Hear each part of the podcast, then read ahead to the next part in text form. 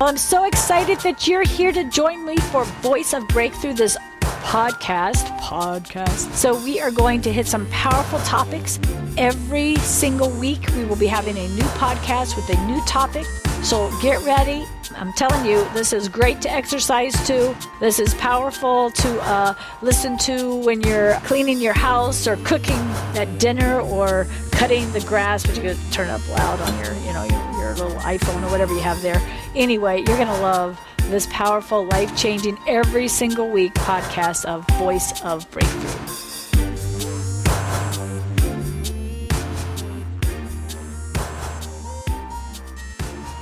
If you're fighting a real fight, it's probably not going to be a one scripture fight.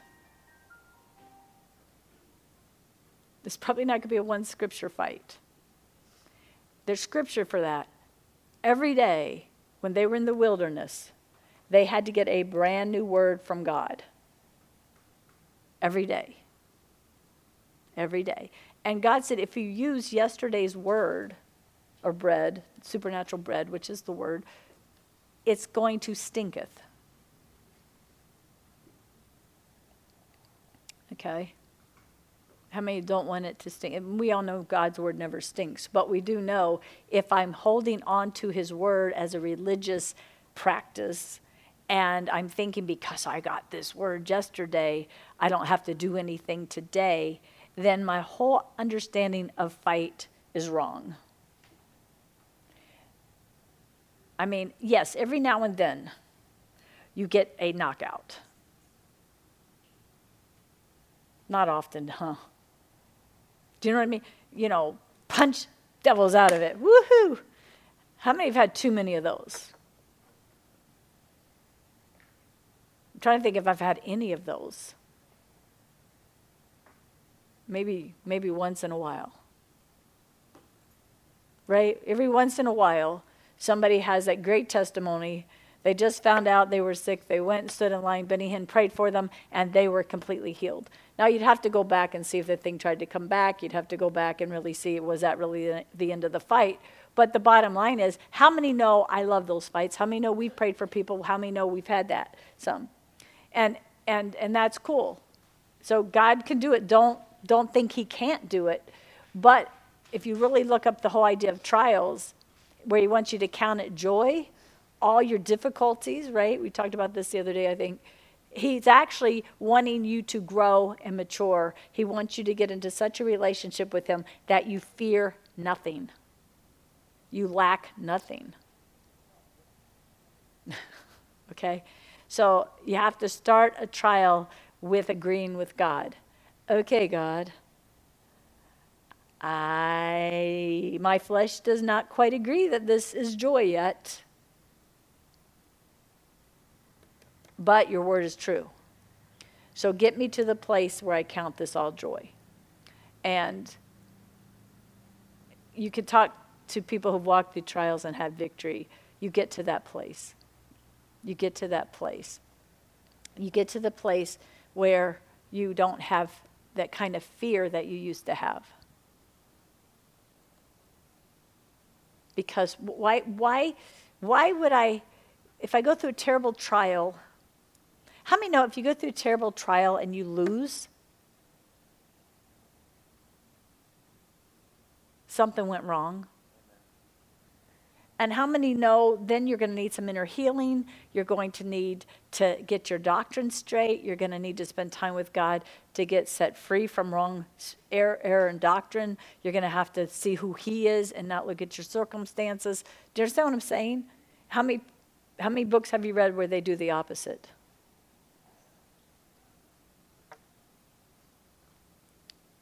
And so this isn't about how faithful we are. Amen. This is not about our faithfulness. This is about how faithful God is. Amen. He is faithful even when we're not. And don't confuse that with thinking you're all that. Aren't you glad he's faithful when we're not? I don't know if any of us would have anything if he wasn't faithful when we're not, right? He's amazing. So, all right. It's funny because this morning, too, for God just trying to get all this to me, what he wanted me to do because I was praying about it. Rick Joyner, Lance had a post on, and it was Rick Joyner speaking, and I was gonna play it, but we can't find it again. But Rick Joyner just said like this, one of those 3-minute really fast ones. He goes, "Do not have fear. Do not have fear. Have no fear." God's major message is always fear not, fear not, fear not. And so it kind of triggered in me the thinking of Caleb and Talia when they started that journey, when it was horrible news, horrible news. What grace they had, honestly, to not have an abortion. What grace they had to come and be willing to fight. It takes grace to fight, the good fight, okay? And so they were, and so for the Lord to give them fear not, that's a pretty good start. Because what is he saying? Fear is your enemy. What casts out fear, everybody? Only perfect love. I don't see anybody casting out fear. I know people say they're casting out a spirit of fear, but God's word says perfect love casts out fear. What's perfect love? Starting to know who God really is. Getting healed from the lies, the bitterness, the things that make you not trust him. Getting healed from the things where you read and heard where it didn't work for somebody or whatever. It's really beginning where your father wasn't the kind of father to show you the love of God, or you weren't raised in a strong, seriously in love with God kind of Christian home. And all of a sudden you're starting from this place where your whole life is fear-based. A lot of people see the entire end times as a fearful thing. Well, every part of us that needs to be shaken is not going to like the trials that are going to come to get us to that place of lacking nothing. So I just went, so you all guys know what we do. So if we're going to go search out something, what do you do? If you've got your e-sword, which I really highly recommend, or some Bible app that you can go on and get to the concordance, and you put the word fear in there. You put the word fear in there. And so, because I wanted to teach on fear. And so there's lots of scriptures on fear. I'm not going to go over them all, but you can go home and go over them all. And the only thing, the only being that you're to fear is God. And actually, people water that down. It says, it is a horrific thing to fall into the hands of an angry God. How many think right now we have some politicians who should have some fear of God, and Hollywood people and other people? How many know if they had some fear of the Lord, they might get some wisdom? How many know until you have the fear of the Lord, you have no wisdom? The lack of the fear of, everybody says, oh, that's an awe of God. No, it's a fear of God. It's a fear of God. What do you mean? Because he even says, why do you fear man who can't throw you into hell? That's what God's word says. Why are you afraid of people who can only destroy your bodies when you should be afraid of the one who can throw you into hell? Everybody likes to laugh at old-time preachers who preach on hell. But look at the world. If the only reason you get saved and live a decent life is not to go to hell, it was worth it. But you're sure missing a great life. You're sure missing a great life. I just put this out there. If they do the mark of the beast, because it's all the technology is there. People are already doing things to buy with a mark on their hands. If they do the mark of the beast, which the official mark of the beast cannot happen until the Antichrist is in place and you know who he is. So you can't be doing the unforgivable sin now. But if you're here, when we get to that, and you take that mark of the beast, you are eternally damned. Nothing can save you after that. So I think it's a very smart thing to tell your children and your grandchildren, if they're not totally sold out to God, no matter what happens, I want to see you again. Don't take that mark of the beast. Don't take it. Don't rationalize it away. Don't act like it's okay. Let me tell you what, the biggest thing that happened in 2020 with the crazy stuff that happened was them preparing us to be able to take a mark of the beast. Can we intimidate, threaten, use total lack of real science? Can we do all of that to control people? Can we wear down? Think of these kids. Think of these kids who were in those situations, pulled out of their schools, stuck in these situations. Nobody knows what's going on. All this fear. And you bad kids, if you catch something and you bring it home to grandma, even though the government took it right into the nursing homes of grandma. People are nuts. These people are evil. There are evil people.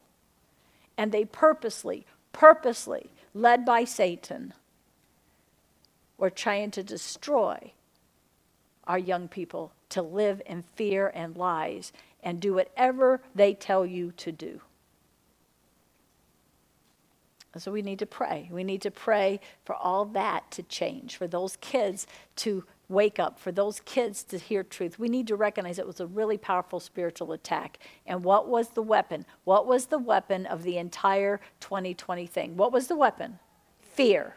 What was the weapon? Or what was the weapon? Let me say that. What was the atmosphere? What was the spirit behind it? Fear. What was the spirit behind, you know what? Fear. What was the spirit behind doing things that were not voted on in the correct way for elections because of the 2020 thing? Fear. Wow. People lost their jobs because they wouldn't bow to fear. People lost their jobs because they wouldn't bow to fear. They wouldn't be intimidated. They wouldn't be lied to. So I want everybody to catch on. We are in a different season than we've ever been on planet Earth. We are in a new season on planet Earth. We are definitely in the end times. We are definitely in the days of trouble. We are definitely in a time when the battle is between fear and real faith. Isn't that exciting? Because if we're born again and God lives in us, how many want to see their faith increase? How many are okay with asking the Lord to increase their faith? How many are okay with doing things God's way and watching what God does and seeing how big God is? Amen. Okay, He's a powerful God. You can ask Caleb and Talia. And I'm just saying that baby back there right now is a miracle that God gave them because they obeyed Him. They obeyed Him in not getting an abortion. They obeyed Him in coming to church to get prayer. They obeyed Him in asking for help. They obeyed Him in everything. I believe they obeyed Him in every single thing He required of them without question, because we've got it pretty much documented. They obeyed Him in things that have made some people mad. Get over yourself. It wasn't about you. It was about God doing what God wanted to do to save that baby's life for those parents. How many know the baby would have been okay? But how many know that wasn't God's will, that baby didn't get to live his life on this earth in that home with the family?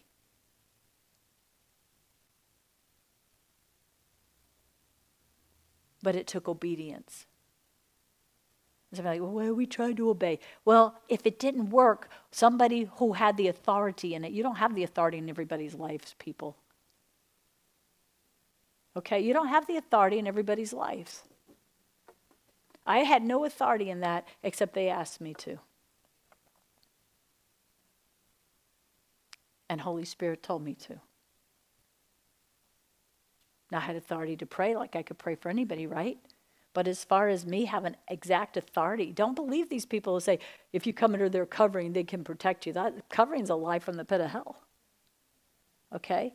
It's if you're led by Holy Spirit, if you're led by Holy Spirit, if you're led by Holy Spirit.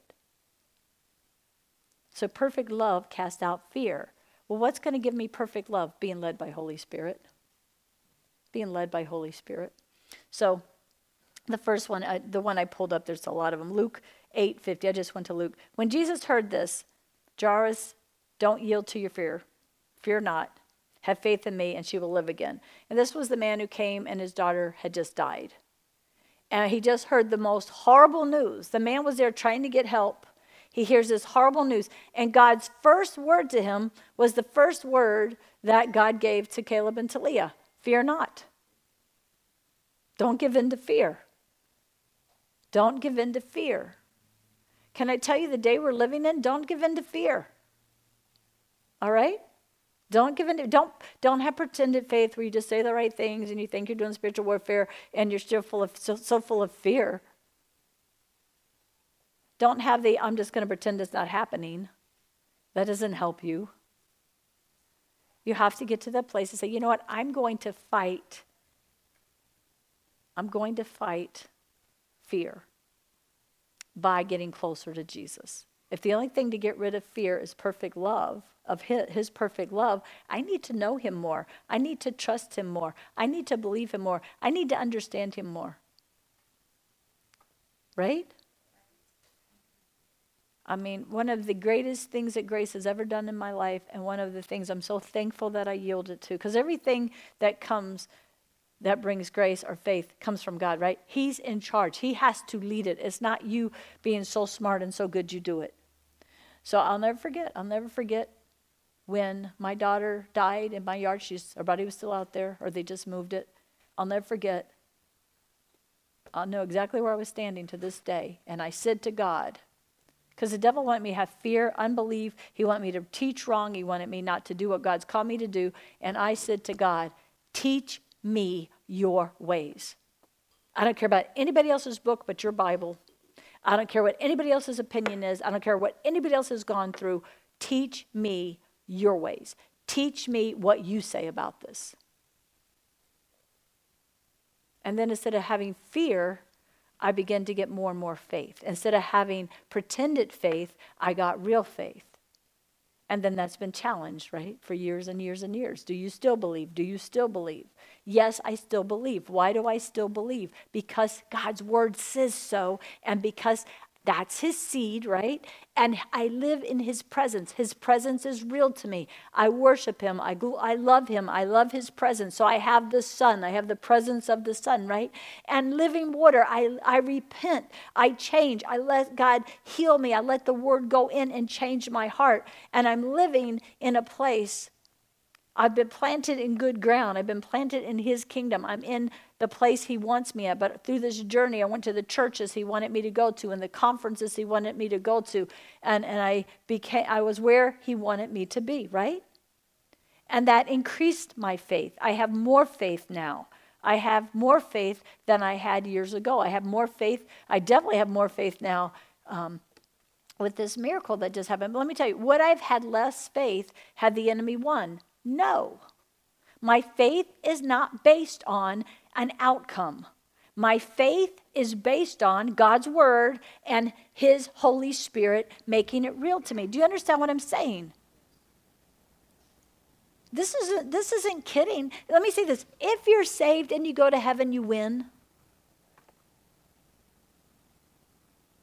You didn't see Paul trying not to die. You didn't even really see John the Beloved, when they're boiling him in oil and everything they did, you never see him trying not to die.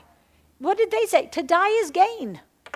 Paul even had a conversation with God about going home and getting out of this mess.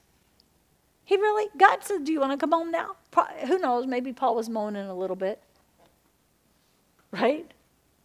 Maybe Paul was getting a little edgy about something. God said, yeah, you want to come home? And Paul didn't go, oh, no, I can't die now. He said, wow, man, to die, that would be better. That would be awesome. And I said, but, my gosh, God, I planted all these churches, and I got things I want to tell them, and you showed me this, and I haven't taught it to them yet. And, you know, I really think, and he goes, you know what, I think it's better if I stay. I still have things to do. Isn't that amazing? Do you still have things to do? I still have things to do. When I don't have anything to do anymore, I'm out of here, just so y'all know. Why would you want to stay here if heaven's real to you? There's only one reason. Because you want to do the works the Father has for you to do. You want to glorify Jesus. You want to live your life for Jesus. And you mean it. That doesn't mean you're going to be in ministry. It means wherever you are, you're going to be the planting of the Lord. It means your life is going to be thinking about Jesus, in love with Jesus, really growing in Jesus. And then he's going to give you the desire to fight the good fight. He's going to have you fight the good fight. How many know we're fighting a good fight for this nation? I'm fighting a good fight for youth. I'm fighting a good fight for the church in America. I'm fighting the good fight for what God wants me to do in the Philippines or Uganda. You see, I'm fighting the good fight of faith. I can't do that in fear. All right, listen to this one. Luke 12:4. Listen, my beloved friends. Don't fear those who may want to take your life, but nothing more.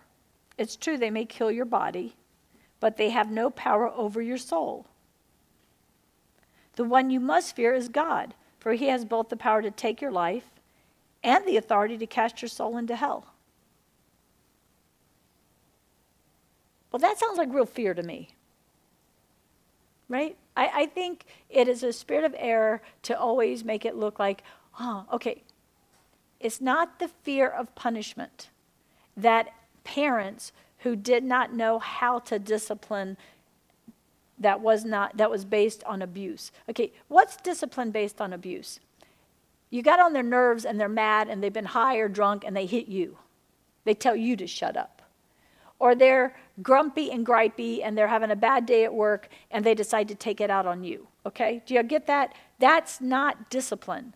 That's anger being abused. That's a kid being abused. That's a kid being abused. Someone blaming you, someone smacking you, someone who was abused themselves and taken that spirit. Does everybody get that? Okay, that's not, but that doesn't do away with discipline. God says, and parents need to listen to this, if you don't discipline your children, you hate them.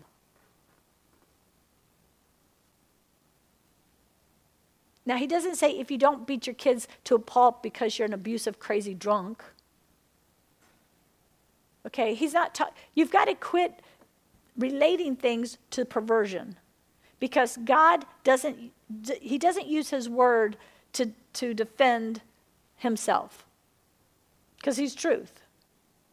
And the world is so perverted, and many people have gone through so much wrong parenting and wrong thinking and wrong everything because the enemy doesn't want you to be good soil where the word will grow, that you see everything through all this crazy. You need to step back and read the word and see things through God's eyes, okay? So he does mean it when he says fear him.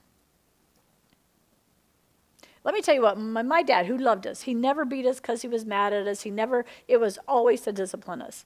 But man, when he would take that belt, he'd start undoing that belt buckle.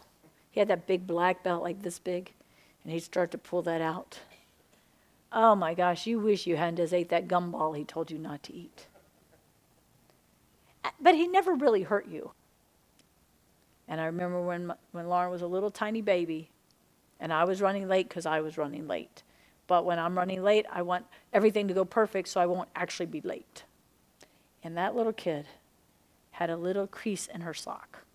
Like, you know that part of the sock in the old days when, I don't know if they do this anymore, where the sock is actually sewn together at the end and you can tell? She did not want that part of the sock on a certain part of her toe. And the kid was only like 2, if even that.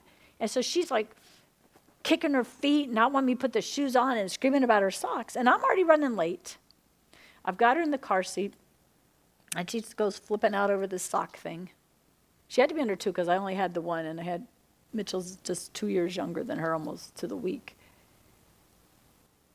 And but I remember I felt such a rage. I wanted to scream at her. I wanted to tell her to stop it. This is stupid. And you know what, guys? So quit blaming your parents.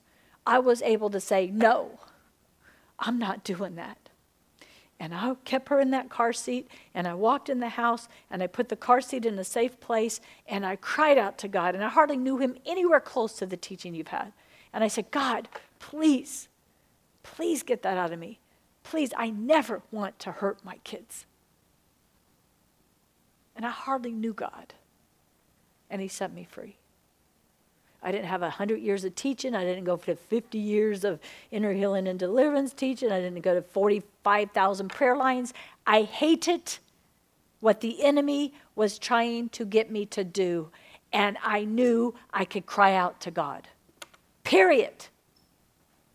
Because I did want to break this. Some of you guys get religious about inner healing. So instead of just doing what you're supposed to do, your brain clicks off to, well, if I could just get more in healing, if I could just have somebody pray for me, if I could just figure out why I do this. How about hate it? If you hate it, you won't do it. Nobody does what they hate. No matter what. There's already people declaring they are not eating that fake food that they're making. Because I am not eating that. I already hate it. It's not even on the table. I already hate it. I already tasted it in some stuff. I know they've been testing this stuff, and I hated it because I could tell there's something fake in this thing. I won't go back to that fast food place again. They've been testing this out. But my taste buds already knew. Oh, I don't like this stuff. Okay? There's stuff worse than that. If you hate it, you won't do it. If you hate it, you won't do it. If you hate it, you won't do it. It's time to start hating what God hates. All right. So he says, the only one you need to fear is God. All right, I want everybody to get that. He says, fear not. When God says that in the Bible, he wants you to not fear the enemy. It doesn't mean don't fear him.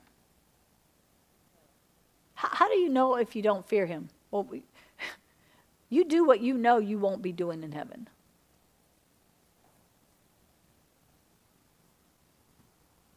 You say what you know you won't be saying in heaven. You react in a way that you know you won't be reacting in heaven, or even on the earth when Christ is here and you're here in your glorified body. Right? You don't fear God. You don't fear God. You don't fear him when you mock him. You don't fear him when you do things that you know are wrong. It doesn't necessarily, they won't take you to hell. Unless, if it gives into sin, then sin leads to death, which leads to going to hell.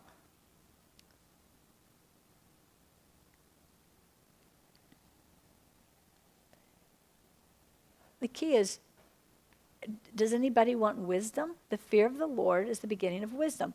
That is real fear. It's not fear. Well, God is the only one you can be afraid of his punishment, right? Right? Eternal damnation. We need to preach what Jesus preached, okay? He preached about it. It's real. He tells you all the people who aren't going to be in heaven. He means it. He means it. He's not going to let you use a religious, well, I didn't get to that inner healing class yet.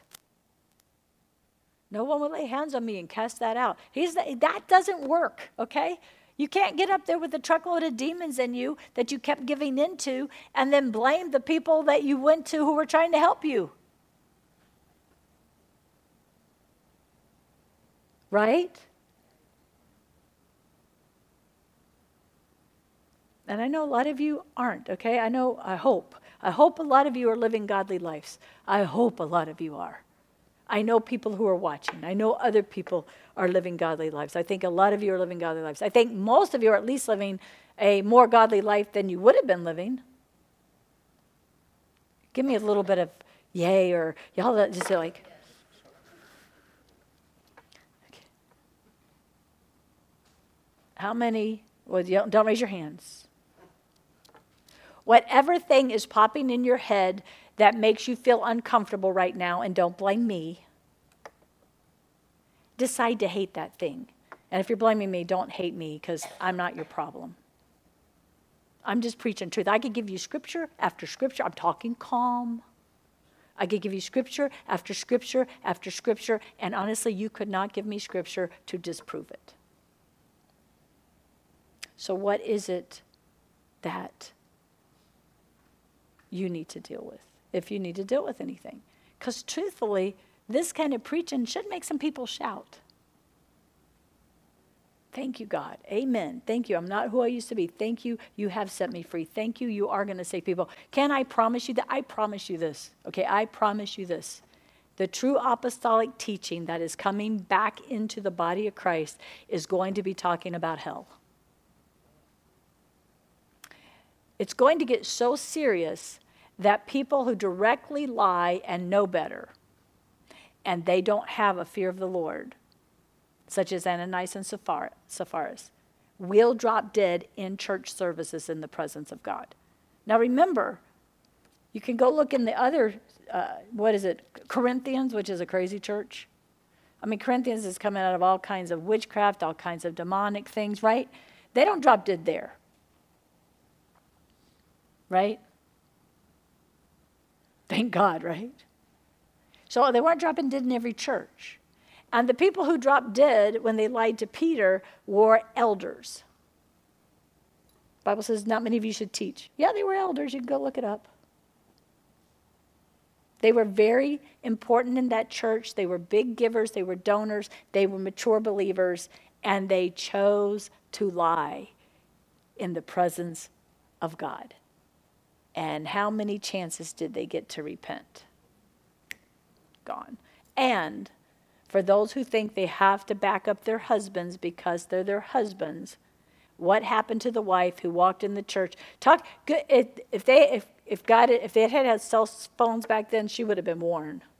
God had to do something to make no cell phone work. Right? She come walking in. Okay, I know he's going to lie. If they ask me, I'm going to lie. And we're just going to lie. Him and I, we're one. We're going to do this thing. And boom, she's gone too. I didn't say they didn't go to heaven.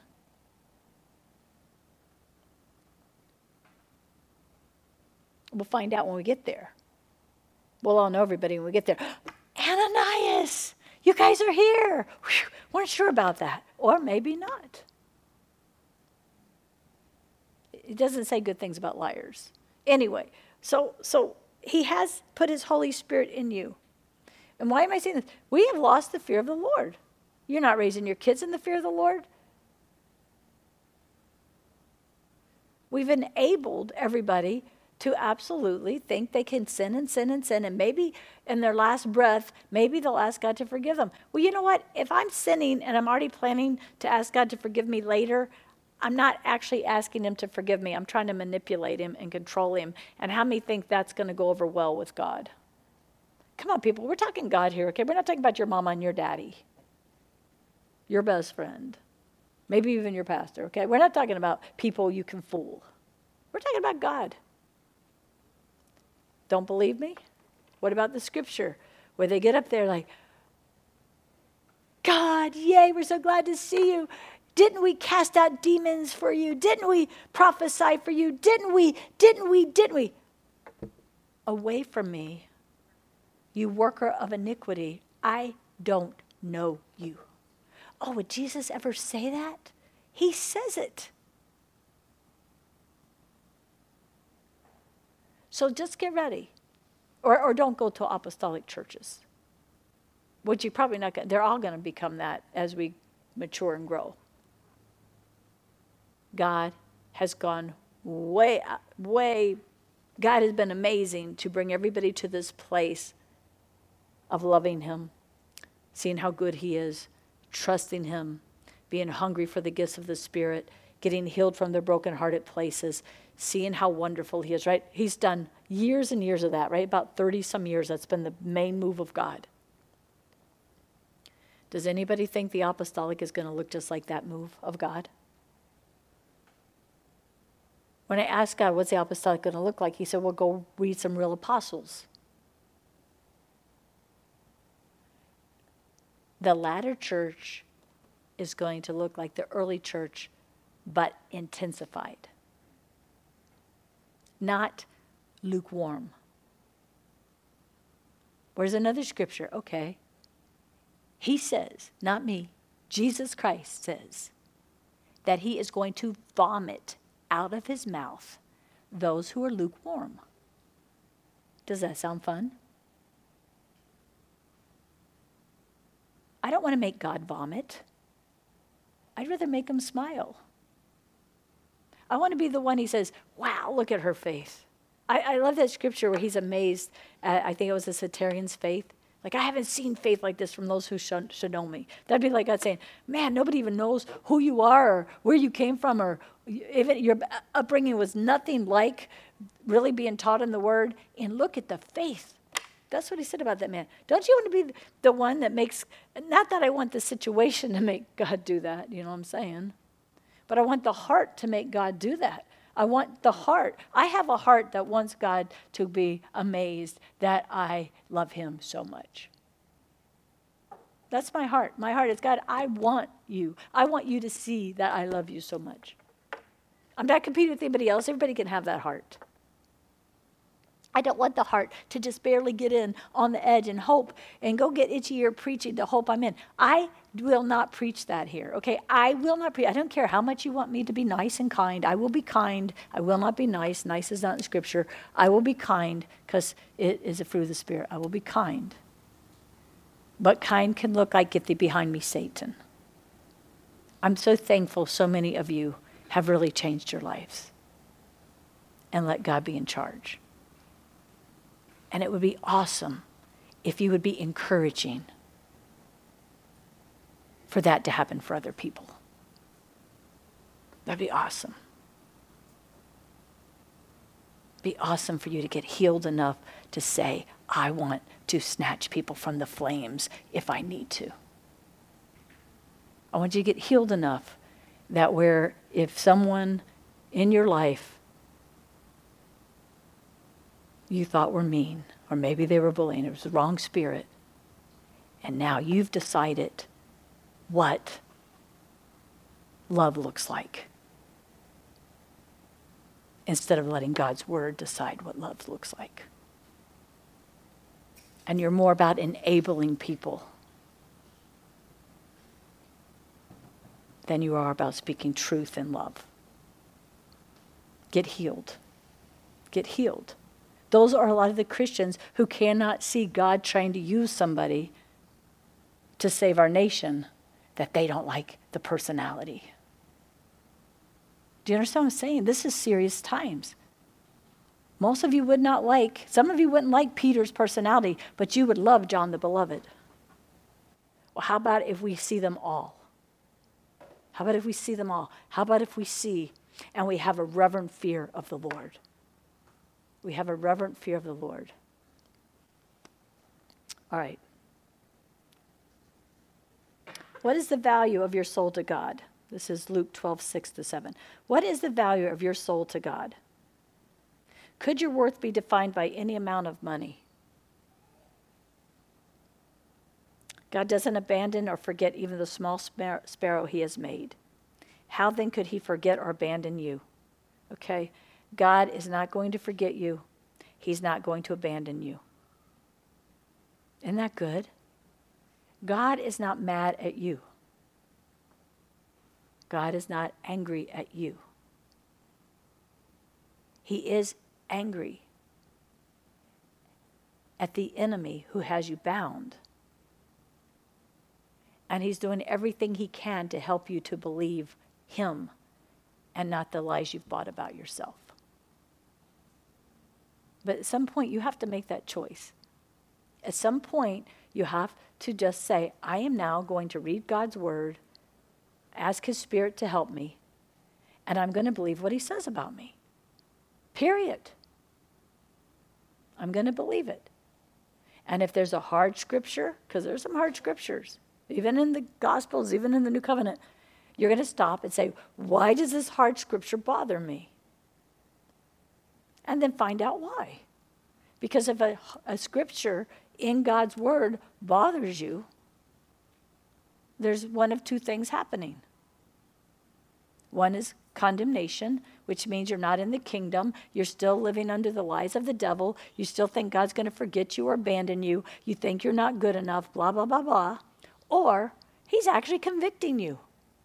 And you're trying to justify what he's trying to convict you from. Right? So you don't have to be afraid of the scriptures are fine. Go to God and say, show me, teach me, let me know your ways, help me. Do you get what I'm saying? Just quit. Don't skip the parts that you don't like. They're probably the parts you need the most.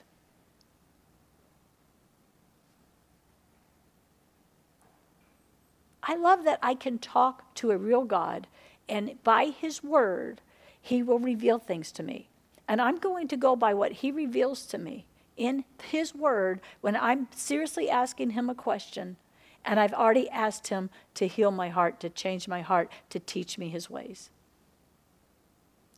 It's really amazing, the word. You can find him saying both things almost all the time. That's why legalism, the word without the presence of God showing you, can actually bring death.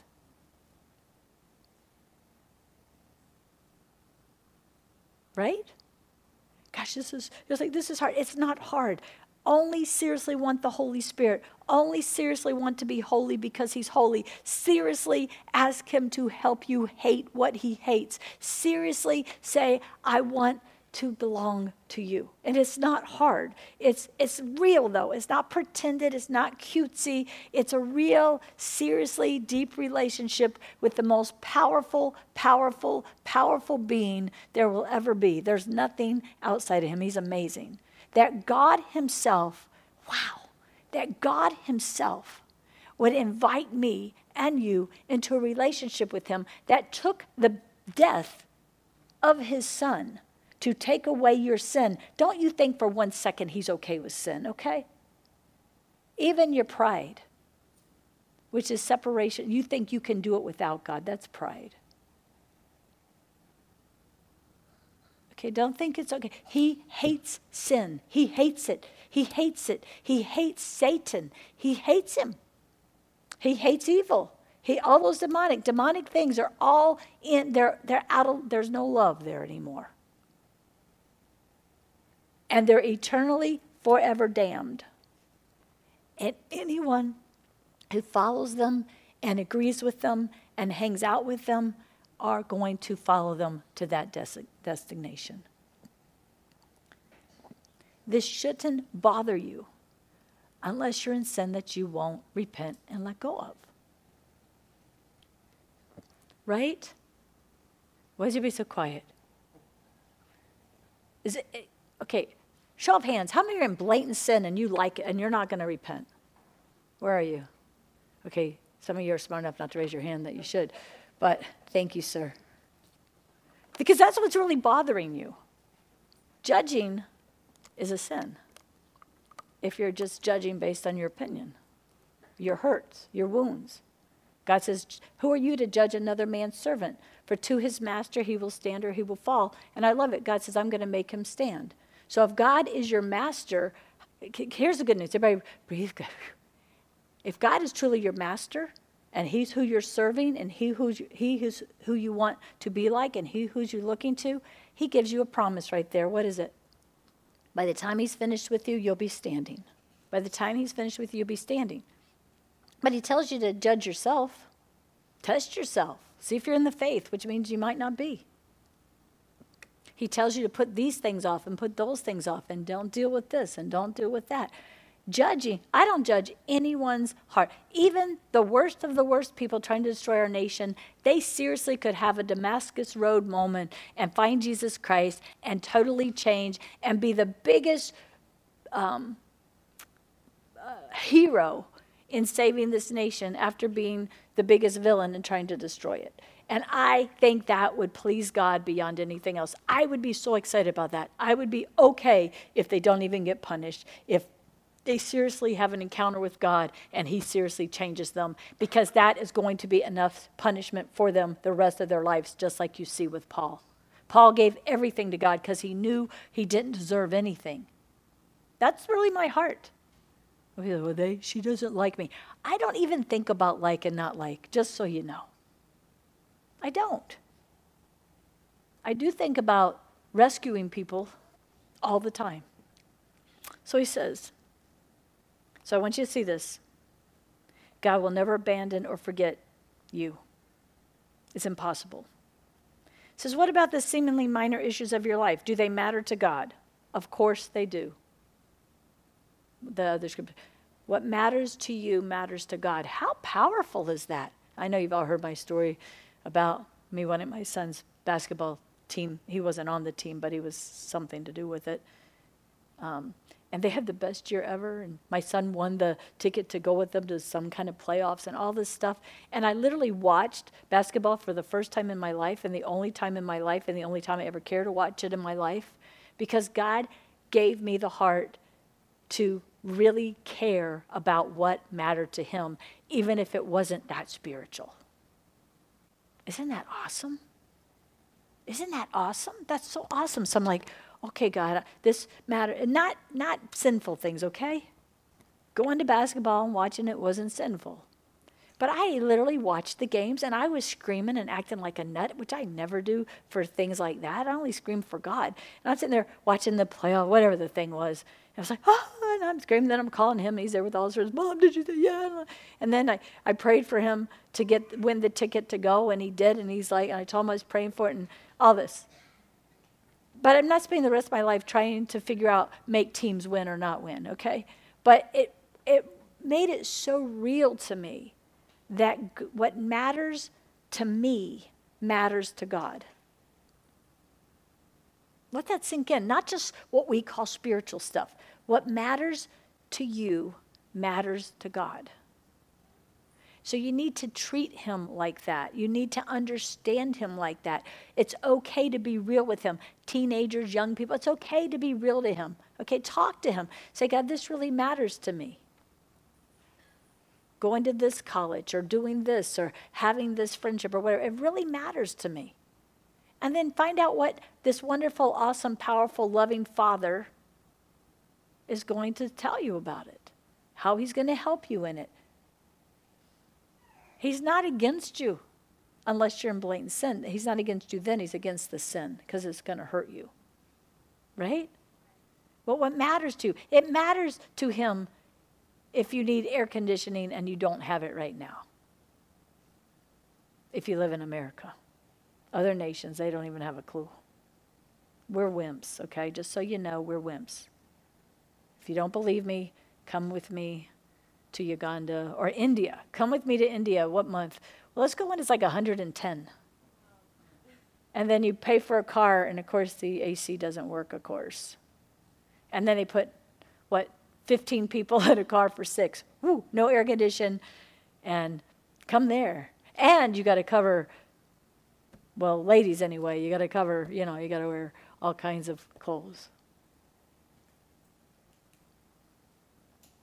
Then come and see what flesh dying smells like, right?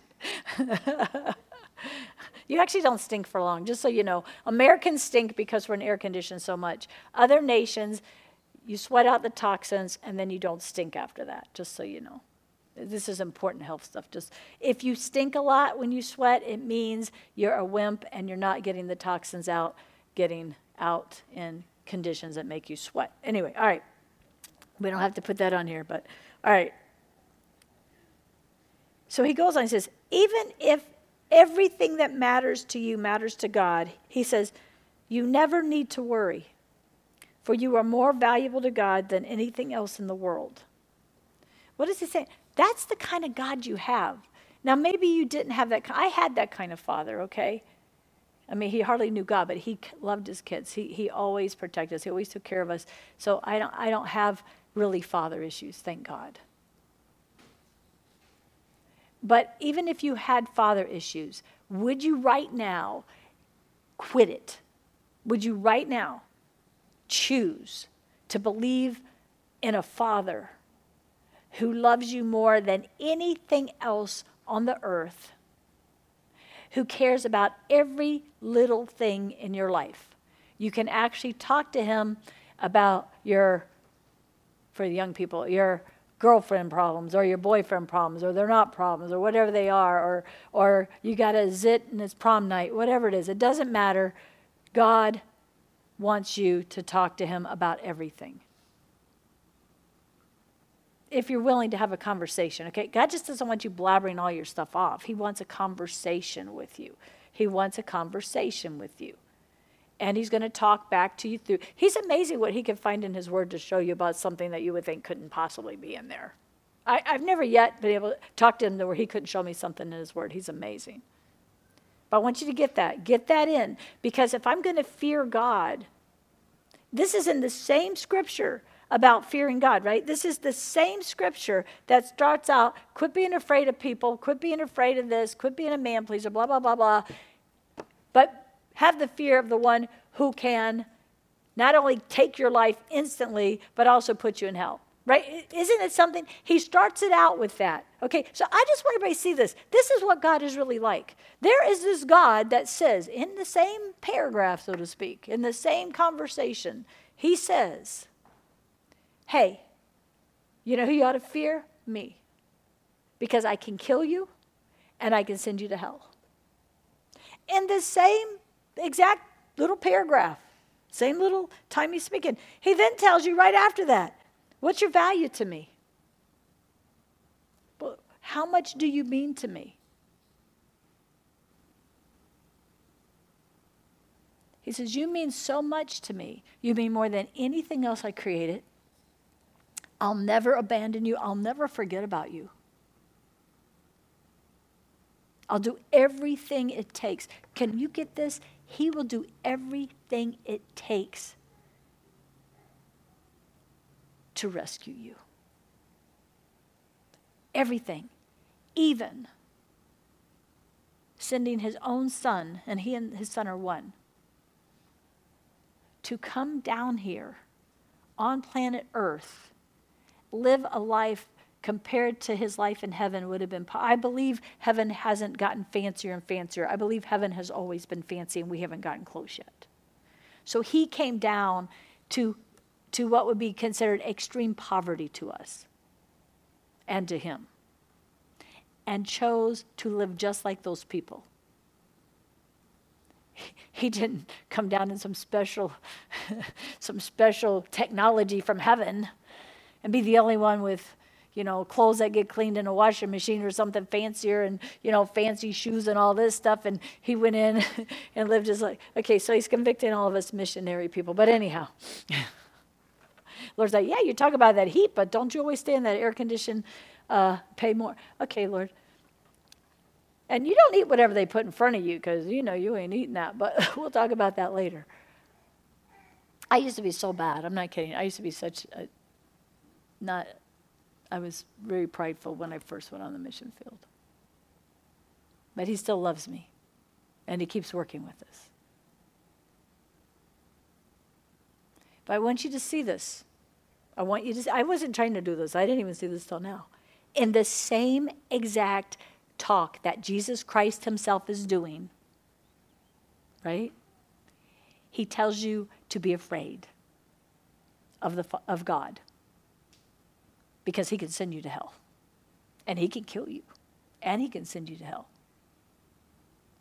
Did Jesus say that? And then right after that, he then tells you. He gets your attention first with the shocking statement. And then he says, but you know what? I care about you so much. I'd do anything for you. I'd never abandon you. I'd never forget you. I'm going to hang on to you. I'd do anything for you. And here's Jesus. Now, get this. When Jesus is saying this, he hadn't done it all for him yet, have he? Here's Jesus preaching this, knowing, yeah, that anything is going to be me having every demonic spirit attack me, being tortured, being beaten, being abused, and even going to hell for you. Can you imagine why he's preaching this, led by Holy Spirit? Everything he says, he's seeing the Father saying. He's preaching this, and the whole time, and he can't tell them yet, and the whole time he's thinking, do you understand the kind of love? He's basically saying, I'm going to be killed, and my Father's the one who says it. And you see, he tried to get out of it, and the Father said, no, this is my will. He goes, and I'm going to hell. And he's sitting here saying, here's what you need to fear. The Father who can kill you and take your soul to hell. And he's sitting there preaching this, knowing, I'm going to be the one that's going to be murdered at my Father's wish to save this person. And I'm the one who's going to go to hell so they don't have to. Stop and think what he is seeing and knowing while he's saying this. So know how serious he is about it. And then look at him, then say, do you know you mean more to him? Every person in here, every human being, every single baby in the womb means more to him than all the rest of his creation. And we act like it's disposable. We act like it's disposable. We act like it's disposable. We're okay. We're supposed to be okay with people bringing all this drugs in that's killing people. We're supposed to be okay with that because it hasn't affected us personally, or we don't take drugs. He's not okay with it, all right? He's not okay with it. He's not okay with it because he loves that deeply. And then he's like, look, people, he's like, look, whatever bothers you, whatever matters to you, no matter how much it seemed unimportant to anyone else, God's like, I care about it. How can you... Here's Jesus telling us as the mediator between God, the Father, and us. Here's Jesus telling us, knowing what he's going to go through. Here he's telling us something so powerful. He's telling you, you can talk to him about anything. And some of you think he doesn't love you. Some of you think he caused the bad stuff. Some of you think we have so misrepresented him by trying to make ourselves seem faithful. He's so amazing. He's so amazing, no matter what you're in. Repentance is so powerful because repentance is not, okay, I'm sorry I got caught. Repentance is, oh my gosh, God, I don't want to do that. I don't want to take lightly that you went to hell for me. I don't want to do anything to hurt you. I don't want to do anything to serve Satan. I don't want anything to do with evil.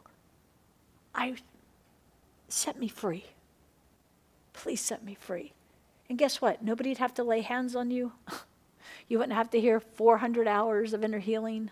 If you got to that, see, all the teaching is to help you get to that place.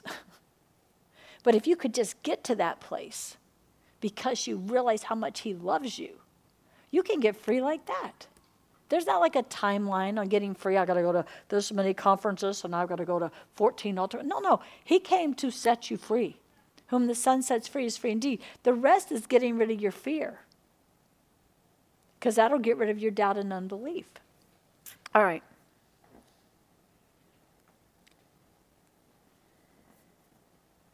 Let me just do these last two in Luke. So Luke 12:8. He says, I can assure you of this. If you don't hold back, but you freely declare in public that I am the Son of Man, the Messiah, I will freely declare to all the angels of God that you are mine. But if you publicly pretend that you don't know me, I will deny you before the angels of God. I'm going to look this up in the King James. I say unto you, whosoever shall confess me before men, him, the Son of Man, shall confess you before the angels of God. But he that denies me before men shall be denied before. Goes on, whatever you shall speak a word against the Son of Man, it shall be forgiven him. But if you blaspheme against the Holy Spirit, it shall not be forgiven. Wow. Yeah, that's pretty powerful, isn't it? If you were the devil, what would you want everybody to do? Blaspheme the Holy Spirit. That would be one of your major goals. Pump out as much garbage on TikTok, as much crud stuff in movies. Just put out as much stuff as you can so you can get people making fun of the Holy Spirit. When somebody manifests the presence of God, casts a demon out, somebody falls out, and somebody laughs and says that's not real, and they begin to blaspheme the Holy Spirit, you are doing exactly what Satan wants you to do. See, we got to know, Satan knows this word. Does everybody know that? And he knows the things that he can try to do. That mark of the beast is a big one for the very end times, which he doesn't even know when that is. But if he can get you to stay in your iniquity and thinking you're okay with God because you're so spiritual, he's got you. And if he can get you to blaspheme the Holy Spirit,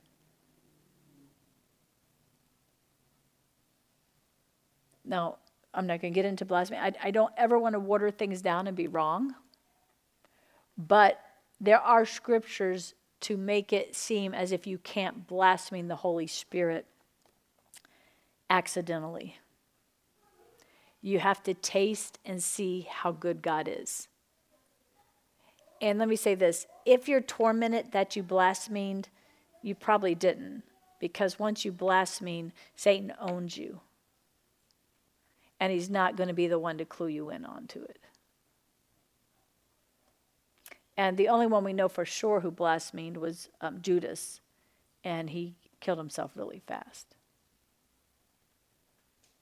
But why would Jesus tell us this if it's not important? Because he knows Satan's going to do what he can to get you to say the Holy Spirit's not real after you know he's real. See, when Jesus, they knew he was the Son of God. They heard what he preached. They saw his power. They saw his authority, right? They saw what he was doing, and they saw him do powerful miracles. And basically, Jesus is saying, you can say whatever you want against me, and if you repent, that can be forgiven. Which is amazing, isn't it? But if you say anything against Holy Spirit who is doing these things through me, you cannot be forgiven.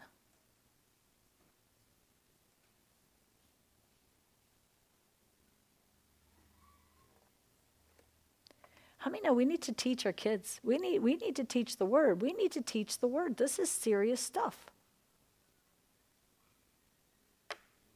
The fear of the Lord. That's why when people come and say, well, do you think that was God? I don't think about it. Well, did you go to that meeting and see this? Do you think that was God? I don't touch it. I'm not blaspheming in the Holy Spirit. Put me in the meeting and I can tell you.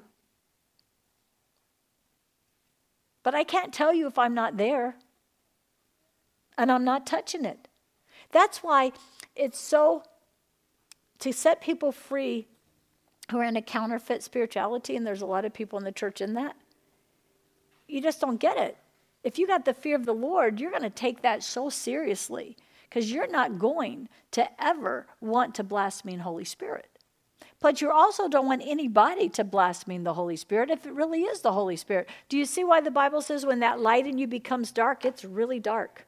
When somebody had light in them and they were born again, and then they get into darkness and they don't know the difference, it's one of the most difficult deliverances there is. Because number one, I don't expect you to blaspheme the Holy Spirit. That would be horrible. And I'm not going to blaspheme the Holy Spirit. I always wait till I see the Lord. I discern pretty well, just to be quite honest, because it's a powerful gift in my life. But then I wait. You have to do something so, I got to see it. I got to know it. And then when I do, then I'll come in and really try to help you. Because that's what I'm trying to do. I'm trying to rescue you from deception. Does everybody understand what I'm saying? So why am I saying all this? Get in the Word. Like, get in the Word. This is some serious stuff. Everybody's watching this and watching that and seeing this and seeing that. I'll be honest, once you mature a little bit, I'm cool with watching things like Chosen. I'm not cool with you thinking that takes the place of the Scripture or reveals him as he is. I'm not cool with all the things being put in there and you think that's in the Word because you don't know the Word. I'm fine with you being entertained by it. I'm fine with when they do some of the scenes that are anointed, okay? And it makes, to me, it's to make people realize Jesus is real and they should want to get in the Bible. If you think that is the reality that the Bible can prove, you're wrong. There's a few cases, things they work up to that's very anointed, that's pretty much word for word Scripture. Most of it is somebody adding all that in there, which is fine because they tell you they do that. They're not presenting it as if it's Scripture. But it's wrong if you think it's Scripture and that makes you think you can't get in the Word. I'm the opposite. As soon as I see something, I got to get in the Word and say, prove that to me. Where's that at? That's not in here. Okay. Personally, I haven't watched it, but a little bit. And I'm not against it. I think it's really cool. God's really getting the Word out. He's real. He wants a relationship with you. He's trying to break down all religious stuff. But for me, I don't want to get confused. That's why I don't read the Book of Enoch. That's why I don't read the Maccabees. I have all these books, believe it or not. I have all these Old Testament, ancient days, script, all this stuff. I personally hardly ever read it because I don't want to teach something that's not in the Word of God as if it is in the Word of God. And I wouldn't have to think about that if people would actually study to be approved, but a lot of people don't. You know, it's like, it's serious to know what is in that Word. What is really in that Word? What does God reveal by His Spirit about that Word, right? And not one person's imagination about it. And like I said, it's great for what he does with it. God's called him to do it. He's blessed it. Praise God, okay? The few times I've watched it, when he does the real scripture ones, I like it. I really don't, the other parts I don't like that much. But I don't hate them. I see. I can recognize this is drama. Oh, okay, this is drama based right on specific scriptures that they were leading up to, and that part's anointed. Like I said, I'm saying this, though, because we are a fast food generation that don't want to sit down and feed ourselves. And all of a sudden, we think we know God's like this, and he'll do this. And I think they represent God pretty well in there, to be quite honest, because he can really... The little bit I've seen, I think I've seen 3 episodes, he will walk off or he will say something that's very true to character if you read the word. So I'm not at all knocking it. But I am saying you don't want to ever watch something that's drama more than you're in the word to know what really is real. Because then you're not going to be able to preach. You're not going to be able to teach. You're not going to be able to really show him and what's approved, right?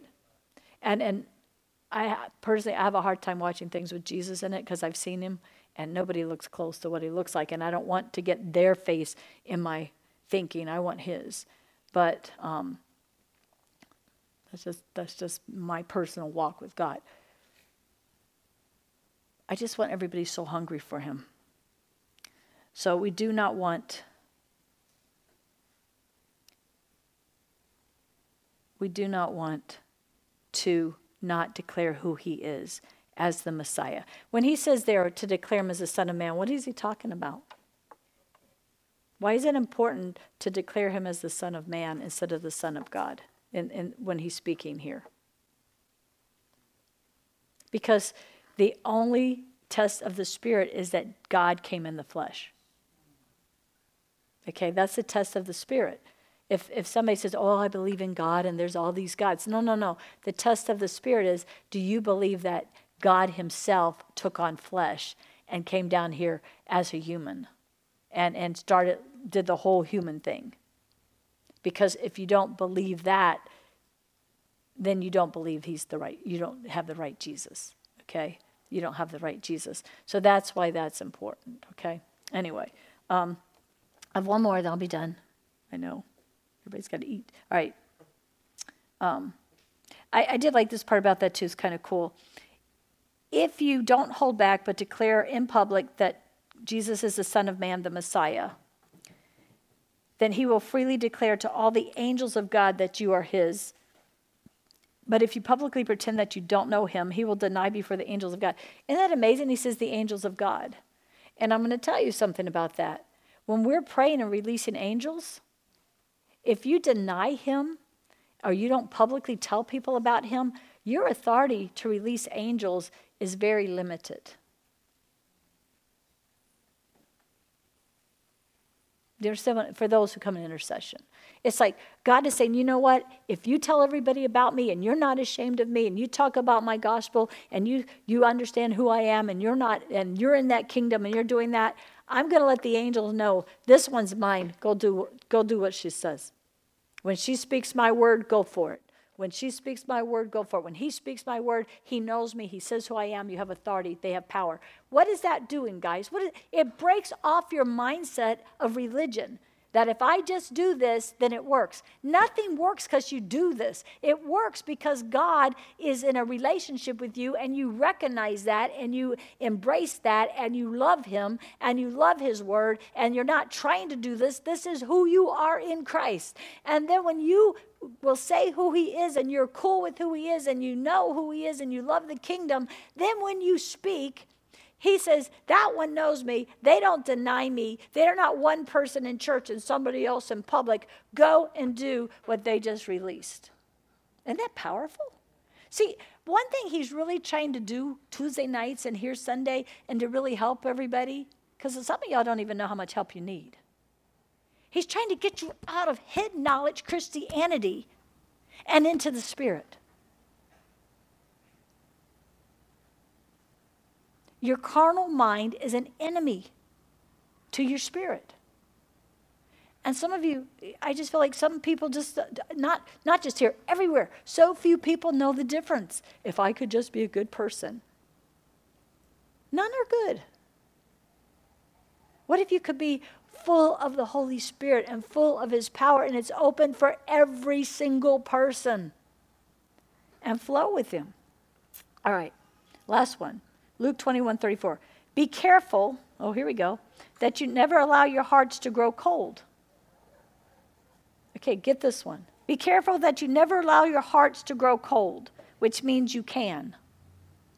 Which means it's your job not to let your heart grow cold. It's your job, not mine, not your spouse's, not other people praying for you.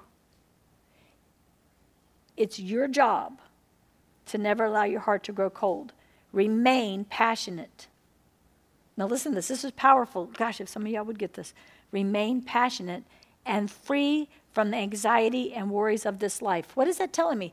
That anxiety and worries of this life will still my passion for God and cause me to grow cold. Which actually means people who really were in love with God, loved God, knew God, walked with God, got so busy, so full of worries, so full of problems and issues that their hearts are cold now. In other words, they don't really have something that deep going with God anymore. They're not going after Him with all their hearts anymore. They're not spending time with Him more. They've allowed their heart to grow cold. He says, remain passionate. Stay free from worries, anxieties in this life. Then, listen to this, then you will not be caught off guard by what happens. Don't let me come and find you drunk or careless and living like everyone else. We don't have time. Will I be here next Sunday? Yes. Y'all remind me. Everybody remind me. Next Sunday, because this is what I was going to really preach, but I didn't get to it. Next Sunday, I'm going to preach Luke 21. It's an end-time warning for the church. Jesus Christ has done all this teaching through this book of Luke to get to this major thing about end time. How many know if Jesus Christ in the Gospels is actually by His own mouth speaking about the end times? We ought to listen to it, especially when we're living now.